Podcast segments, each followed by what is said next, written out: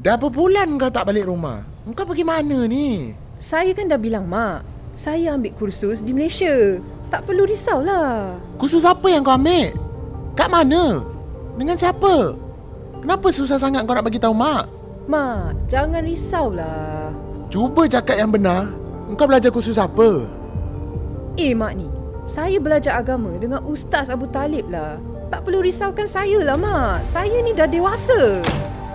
Eh, kau nak ke mana lagi? Siapa ustaz ni? Saya editor podcast Syahidah Sarhid, episod ke-8, Kes Ustaz 10 Isteri.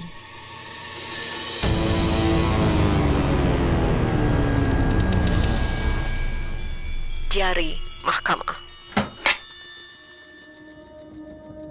Ini adalah antara pengalaman ibu kepada salah seorang daripada 10 isteri Abu Talib Harun atau dikenali sebagai Ustaz 10 Isteri.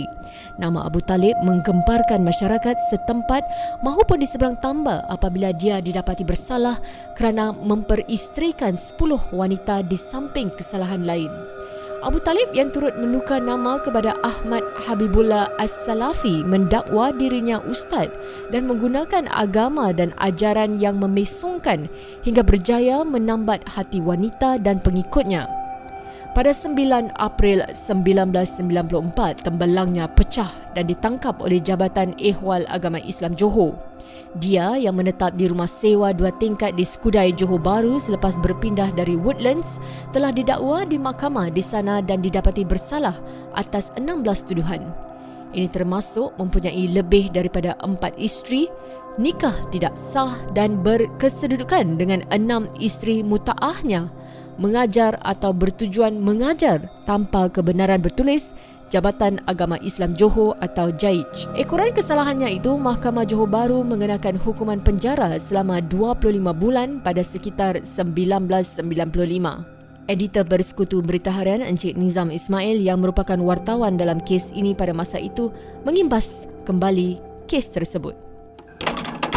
Bermula pada tahun 1991, 91, 92 begitu saya bertemu seorang ustaz yang ustaz mapan kita yang tidak boleh saya beritahu siapa dia kerana ini adalah etika kewartanan kita untuk merahsiakan siapa informer kita.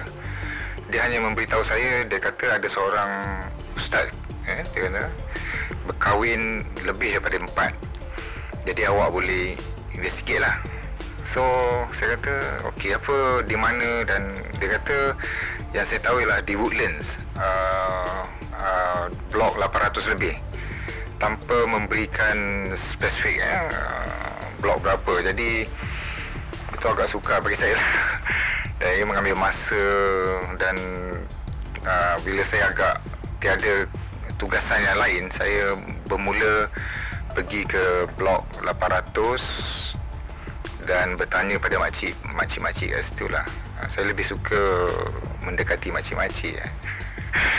dan tips yang paling penting ketika itu ialah saya bertanya pada mereka ialah adakah makcik melihat uh, perempuan pakai tudung yang berhijab dan menutup mulut mereka menutup separuh muka mereka eh.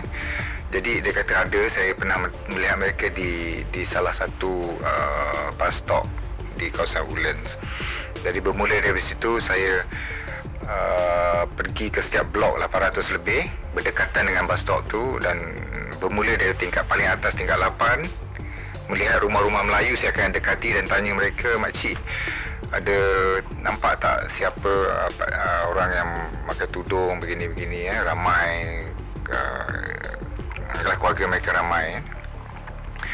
dan kebetulan uh, hari uh, saya bernasib baik dia, makcik tu tinggal di tingkat 4 salah satu blok yang bersebelahan lah dengan uh, ustaz ni. Dia mengatakan ah, dia tinggal di situ dia tingkat dua no, begitulah. Jadi dia mengambil masa yang lama. Eh. bayangkan saya naik ke tingkat 8 turun sampai tingkat 1 ni beberapa blok.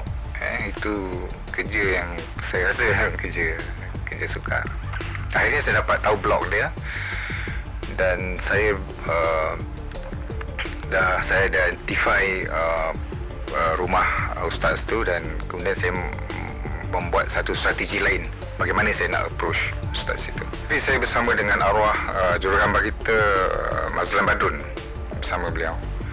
Kerana kalau saya seorang mungkin saya agak uh, nervous sikit. Jadi saya bersama beliau dan kita approach ustaz tu dan ya uh, untuk kali pertama agak sukar. Kali kedua cuba lagi a uh, few times dan dia bersetuju untuk diinterview.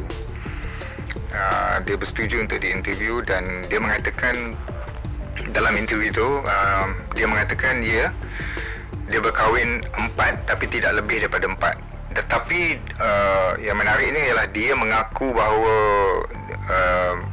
lelaki Islam so-called Islam tu eh, boleh berkahwin lebih daripada empat berdasarkan surah An-Nisa ayat tiga dan empat.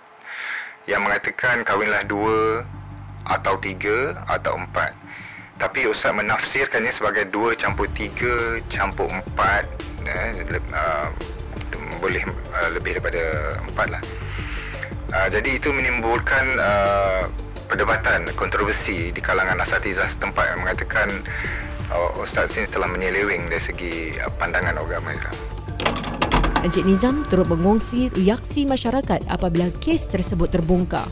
Di kalangan asatizah tentulah uh, agak um, apa tu memeranjatkan kerana terdapat pemikiran begini di di kalangan uh, masyarakat kita um, dan mengambil mengambil apa tu mengambil kesempatan daripada kelemahan pelajar-pelajar dan menggunakan agama sebagai uh, daya tarikan untuk apa untuk kepentingan diri.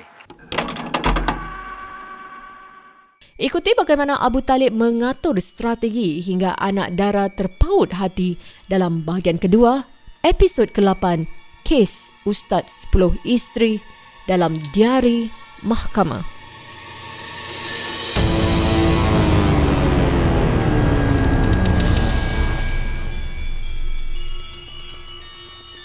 Diari Mahkamah